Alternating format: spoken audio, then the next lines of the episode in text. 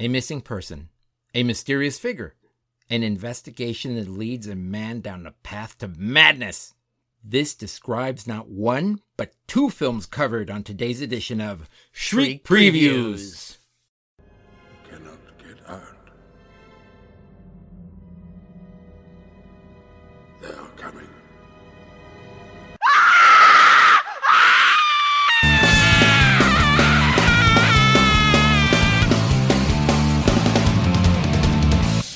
Welcome to Shriek Previews. So, Dan, let's talk about the empty man. The empty man, the empty man, the empty man. It left me feeling empty. no, I'm Get kidding. out. According to IMDb, the plot summary is as follows. While on the trail of a missing girl, an ex cop comes across a secretive group attempting to summon a terrifying supernatural entity. The Empty Man, what did you think? Well, you know, it's it was very different from what I expected it to be. I expected it to be another generic boogeyman film. You know, based on the, the trailer and everything, I thought I expected it to be another Slender Man type mm-hmm. thing. And it was very different from what I expected. Now that being said, what I just did, the, the empty man, the empty man, the empty man, that was from the trailer, but I don't recall that actually being in the movie. And I hate when they do that. They Yeah. take things, uh, something's in the trailer that's not in the movie. It's like a big tease. Yeah. That being said, though, I was pleasantly surprised. Maybe because I didn't have very high expectations.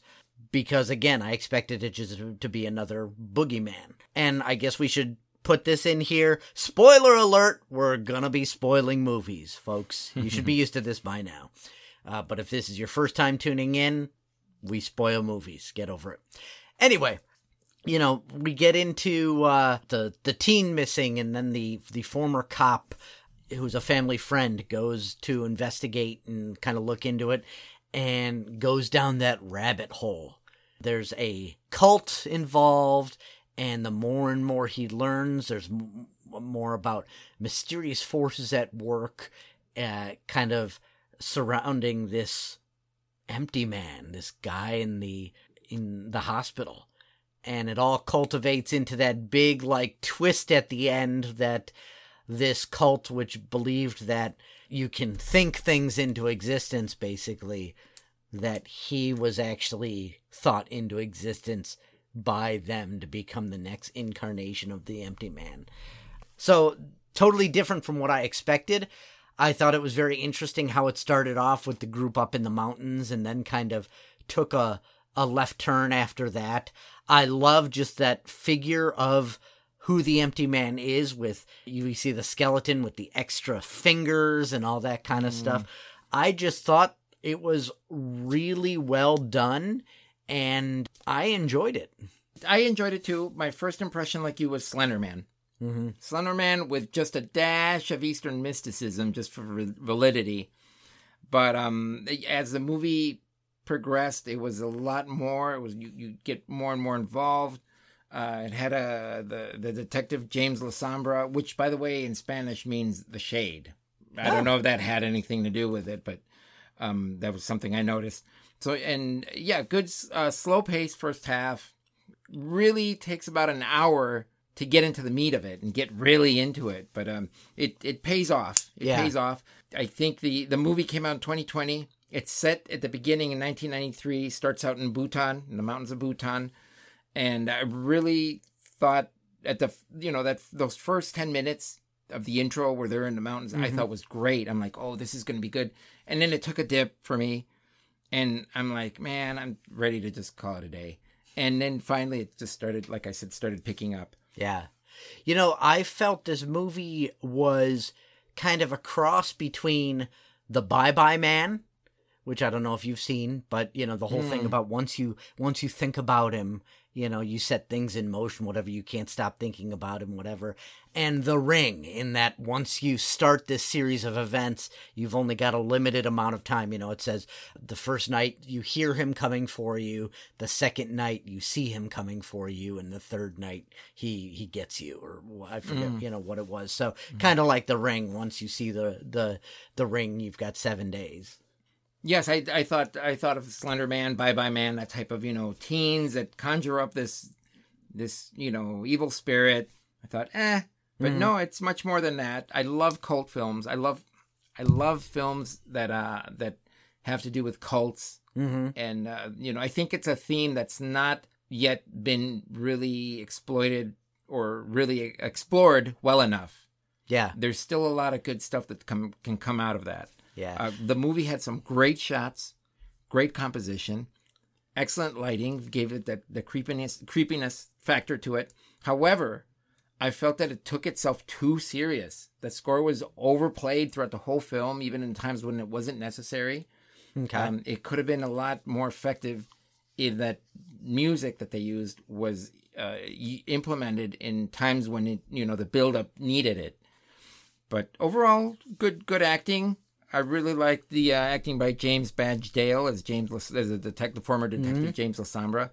And now an actor that I was surprised to see, and I feel he's an unappreciated actor. I don't remember his name, but he was kind of the guy in the cult who was who was teaching and such.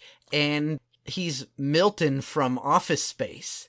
Yeah, but but it's my stapler, and I'm going to burn the place down. That's that's the guy. really? Yeah, it's him. the the the guy that was doing the seminar. The yeah, the seminar and I thought that was. You know who I thought when I saw him? I Hmm. thought Rip Torn.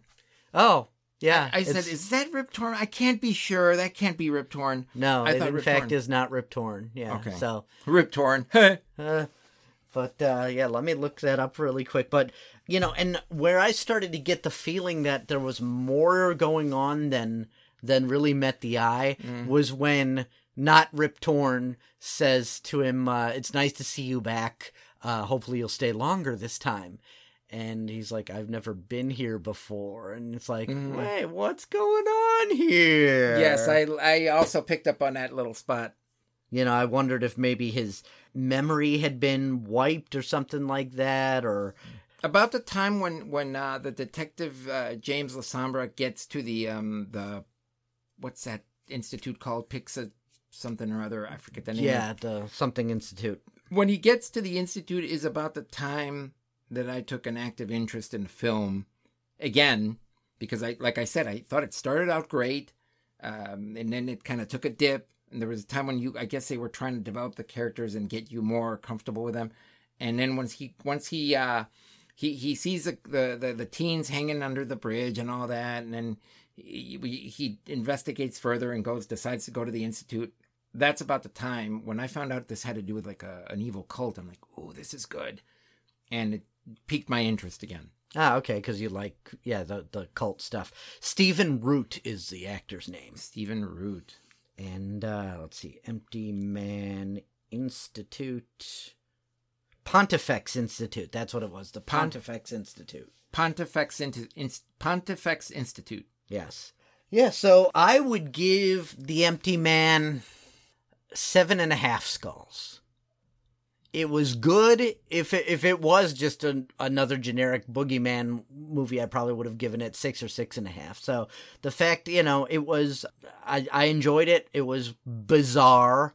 Strange things happened and, and such, and, and I like those kind of movies as we'll explore in the next movie that we're talking about this episode. So yeah, I give it a solid seven and a half. The issues with pacing that you mentioned, how it kind of took a dip and got a little slow in the middle, that's I think what, in my opinion, is holding it back from being an even greater movie. If they were able to tweak that a little bit, I think this could be an eight or even eight and a half skull movie. But uh, as it stands, I'm gonna stick with seven and a half. Agreed. Yep, absolutely.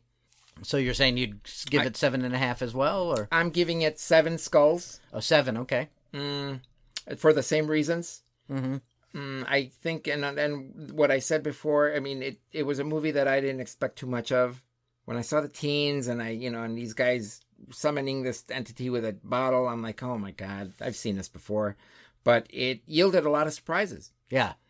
It would be interesting to actually to see not that I'm big on sequels or whatever, but the fact that the Empty Man they they suggest that, you know, this is kind of timeless and has been around for a long time, the old Tibetan monks and stuff like that. It would be interesting to get more source material or whatever that would kind of explain it a little more. Exactly. I felt that way too. I felt that they kind of threw in the whole Eastern mysticism thing just to like kind of give it a cheap explanation and didn't really get into that. You know? Right. Yeah. So I, I would like to see that developed more. But uh, if they did try to make a sequel or prequel, it would probably suck. I did like the fact that the detective uh, was sent to the cabin. The character was sent to the cabin, and he started looking into the. You know, what I didn't understand is this cabin looks like it's like just a shack in the middle of nowhere, no light, but yet there's like power for the TV. Right. Yeah. you know, why didn't he just turn on the lights and watch it instead of you know? I guess Right. it adds to the ambience. Yeah. Well, hmm. in in movies and TV shows, I found it doesn't matter how long a place has been abandoned or closed down. There's still electricity. There's still a little power to watch some TV. Right. Yeah. All right. Well, so that is the Empty Man.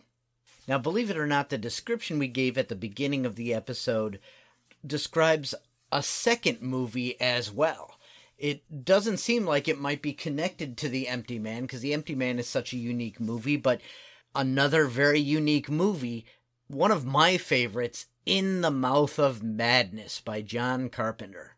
So, according to IMDb, the plot summary for In the Mouth of Madness is as follows An insurance investigator begins discovering that the impact a horror writer's books have on his fans is more than inspirational. And it's got the tagline Lived any good books lately? Dan, what'd you think of that one? I really enjoyed it. I really loved it. You recommended it. It's an old movie. It's from 1994. A lot of good actors. Again, Charlton Heston is in this. It's nice to see him and in top form. David Warner, um, Sam Neill, Bernie Casey from Revenge of the Nerds, Oh, wow, yeah. and uh, Peter Jason. Uh, very good acting, very good production. Uh, not your typical horror. I don't know whether to call it a horror movie or suspense, but it's somewhere lies somewhere in between. I guess it is a horror movie because there's monsters. Yeah, it involved. is horror. Mm. It has a 19 to me. It has like a like a 1950s horror comic feel to it, like those old EC Mad comics. Mm-hmm. You know, those old style. That's how I felt this played out, or it felt to me. It had that feeling, that flavor. Right. Mm, John Carpenter directed, Yeah. and you okay. can tell the influence in the film. There's a lot of John Carpenter esque scenes or moments where it reminds you of another movie. Right. And you're like, oh, that reminds you. Oh, well, this is John Carpenter. Yeah. And he did some of the music, I guess. Yeah. And you know, the interesting obviously there's a lot of Carpenter influence in here, but there's also a ton of influence from H.P. Lovecraft. I mean, this isn't a Lovecraft story, but it's kind of an homage, a love letter to Lovecraft. Little details, I mean, Lovecraft wrote about creepy monsters from beyond and slimy things and almost all of his stories happened in quiet new england towns and such and uh, there was paranormal investigation and even the pickman hotel there's a character in several lovecraft stories named pickman that that's central so i mean hmm. that was that was totally a, a, a hat tip to lovecraft Well, well, Lovecraft, I believe, was a lot of. Le- it was like hard leaning towards science fiction, was it not? yeah a lot of time you know because the whole cthulhu mythology Cthulhu. you know was the the brainchild of, of H.P. Lovecraft and you know he was he was back in the 1800s he was a contemporary of Edgar Allan Poe That's correct. Yes, Yeah. that's that's true. And um, you know what though? The the characters I thought were well developed in this, very likable. mm-hmm. As a matter of fact, Sam Neill gave me, or I feel was based on the old 1940s uh, radio dramas of Johnny Dollar, who Hmm. was a, a uh, an insurance investigator, and but he would only solve crimes. In this, he's like looking for this missing man that gets drawn into this like whole mess that he didn't Sure. he didn't count on. right I I love the fact that this movie has humorous tones in it. It didn't take itself too serious. It had very good humorous tones in it, and uh, and therefore it drew you more into that movie. yeah It- there was some quirkiness to it the the movie had a lot of character to it and as you mentioned the characters were very likable you talked about good acting the only acting that i didn't like was i thought the lady who played linda styles i thought her acting was horrible I think she's um yeah, I don't think she she was okay. I didn't think it was horrible. I think she's primarily a dancer, that Okay. actress. But um man, she was yeah, she's nothing to write home about. Nice to look at. She sounded like she was delivering lines the whole time, you know, whereas Sam Neill and the others were actually acting. Yes, I yeah, Yeah. maybe. Yeah, I can see where you're coming from. I love the the creepy old lady, Mrs. Pickman at the hotel and what happens with her and I'm I'm sure I've seen that actress in other movies, Oh, she's been in tons of stuff. but just the way she played it was super creepy and uncomfortable. And that's one of the things too that I love about this movie and you know John Carpenter's little touches. There were little things that just made me uncomfortable, like the scene with uh, outside of the church where there's uh, all the children and uh, Styles sees the children and says like who who takes care of you? And you know the it's mummy's day. But just one of the things you see they've got the kids have a dog and the dog has only three legs I didn't even catch that. yeah you see it kind of hobbling it's missing one of its back legs and you know it it's it's a throwaway but just something like that is It's just that little dash. uncomfortable Um, yes. you know just a sliver in your brain like oh that poor dog you know For me, the uncomfortableness lied in a lot of the shots and sceneries, like the the empty town was very idyllic, very you know just typical uh, U.S. or American town, and there's nobody around. yeah The church, you know, that it was just out there in the middle of nowhere. The painting, I love the paintings, Mm. The how they changed every time. The movie had good pace, a lot of suspense. yeah Great film. Yeah, this is one of my favorites. You know, I've mentioned before that, you know, I only purchase some movies that I want to watch over and over again that are my favorites. And this is one that I own. This is definitely one of my favorites. So I think I would give this movie a 9 out of 10, which I think is probably to date the highest rating I've given a movie. Yes, Mouth of Madness from 1994. I also will give it nine skulls. Oh yeah, nine skulls. That's uh, yeah. I, I, I that's good. Good to get bring you back to things. 9 out of ten. What is this? What is this? A normal critic thing? No. nine skulls. Nine bloody, twisted, tentacle infested alien skulls. So this you said this is one of your favorite films. Yes. What stopped you from giving from giving it ten skulls? Honestly, because I don't think I've I've seen the perfect film yet. I mean, this is pretty close, but I I can't say that this film is perfect. That you know, there's I guess if I I had to decide what to to rate it back or you mm-hmm. know knock dock it points for, maybe some of the creatures looked a little fake.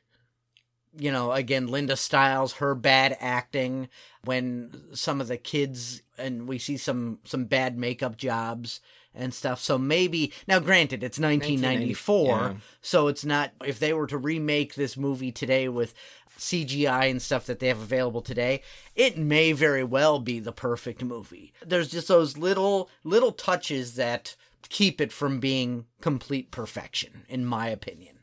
Hmm, gotcha.